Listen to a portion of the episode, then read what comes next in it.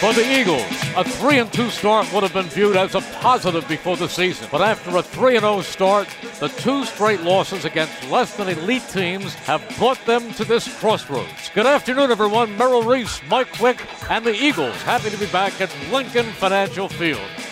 Here is the kickoff, and it is coming down to Huff at the 2. Out to the 5, the 10, the 15, 20, 25, 30. Cuts back at the 40. Huff at the 35 30. Huff at the 10. Touchdown, Huff! As he somersaults into the end zone, and like that, the Eagles have taken the lead on their second kickoff return in two weeks. If the Eagles can hold them to a field goal on this drive, where they took over at the two after an interception, it would be big. It is third and goal from the seven. Slot to the near side. Thielen out to the far side. Back goes Bradford. He is firing and it is intercepted! Intercepted! Bradford did that several times early last year and he just did it again. They line up with everybody tight. Bradford under center. Bradford gives it to Asiata and I don't know. They stack them up.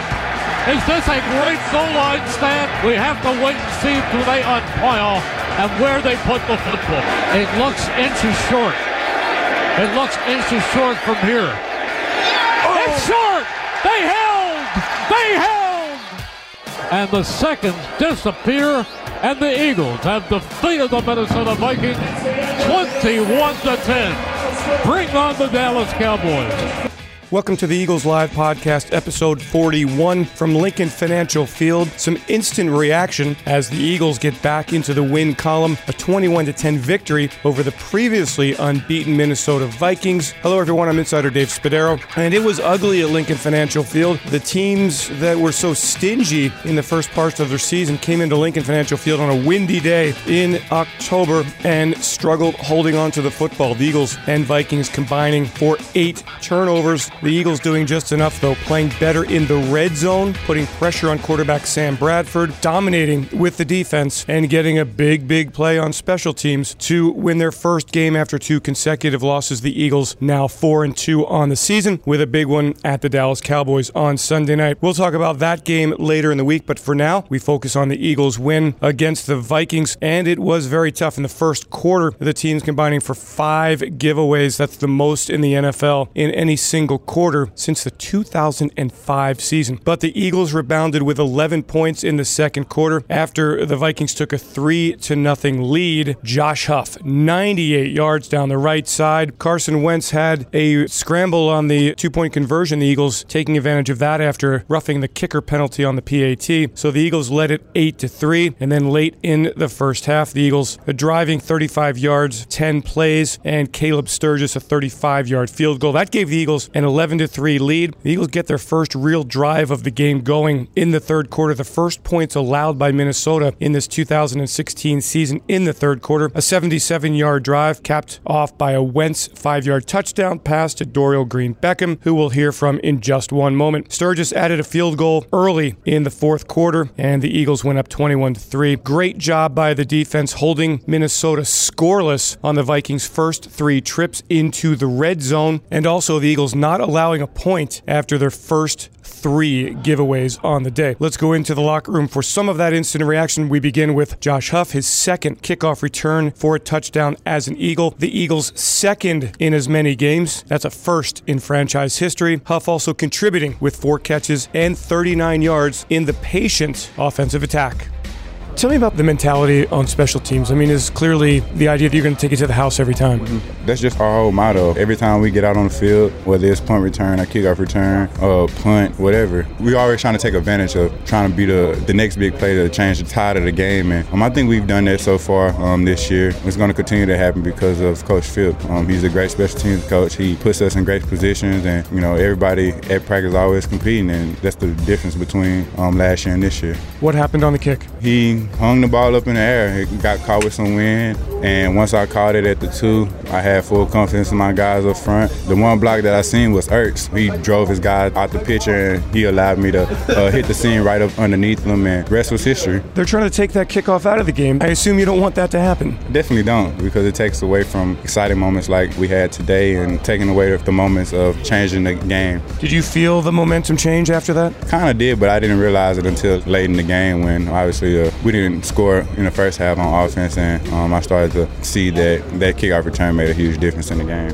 And Josh, they also use a lot of different ways to get you the football. In what ways are they using it? How do you think you can help the offense? I just gotta, me personally, I just gotta know that each and every day I go out of practice is for a purpose, and whenever my numbers is called, I have to be ready. So far this year, I feel like I've done that job very well, and as the season go along, hopefully my role expands. But if it don't, I'm gonna continue to stay ready and be ready for my teammates and possibly being the best person I can be and teammate I can be. How big was this win? It was very huge.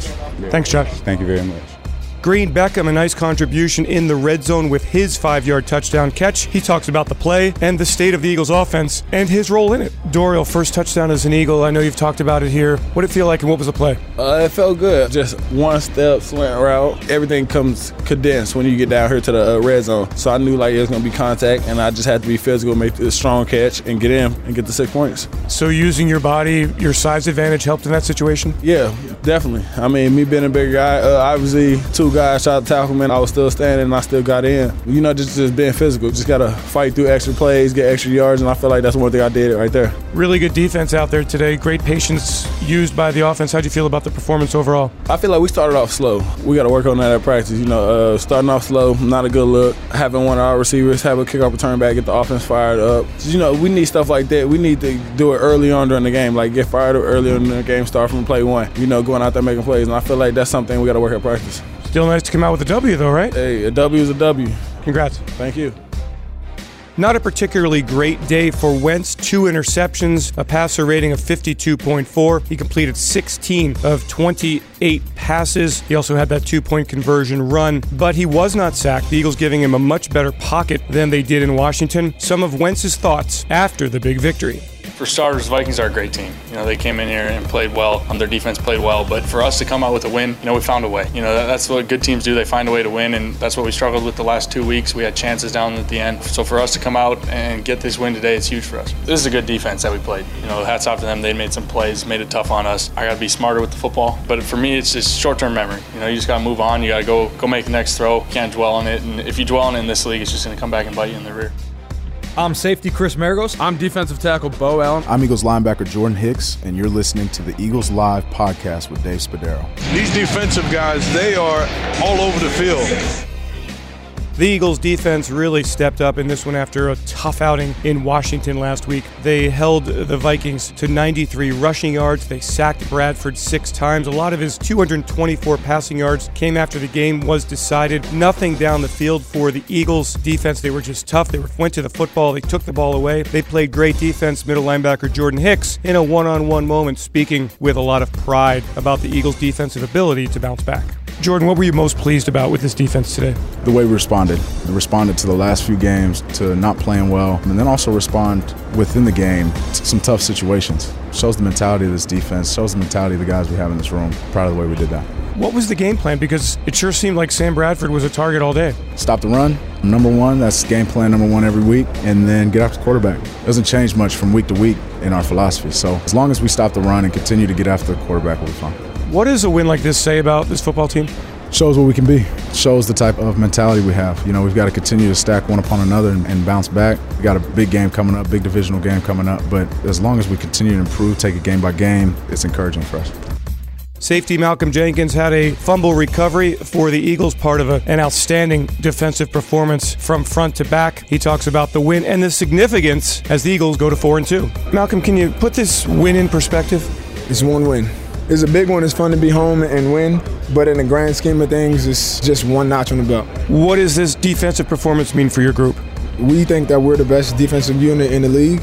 To say that, you have to have performances like that. So really, we just we did our job. It's obviously reaffirming. Know, it was fun to compete against their defense because they have a, a really, really good defense, ranked number one coming into this game. So really, it was just a good opportunity for us to compete and just show what we got. And clearly, getting the blitz going, making Sam move off his spot was part of the game plan. Yeah, we definitely wanted to make him uncomfortable, and we wanted to give him some looks that he hadn't seen. We understand he's familiar with us, and, and, we're familiar with him. And so we started out getting good pressure just with the front four, and then we threw a couple zone blitzes at him that kind of spooked him, and we just kept going.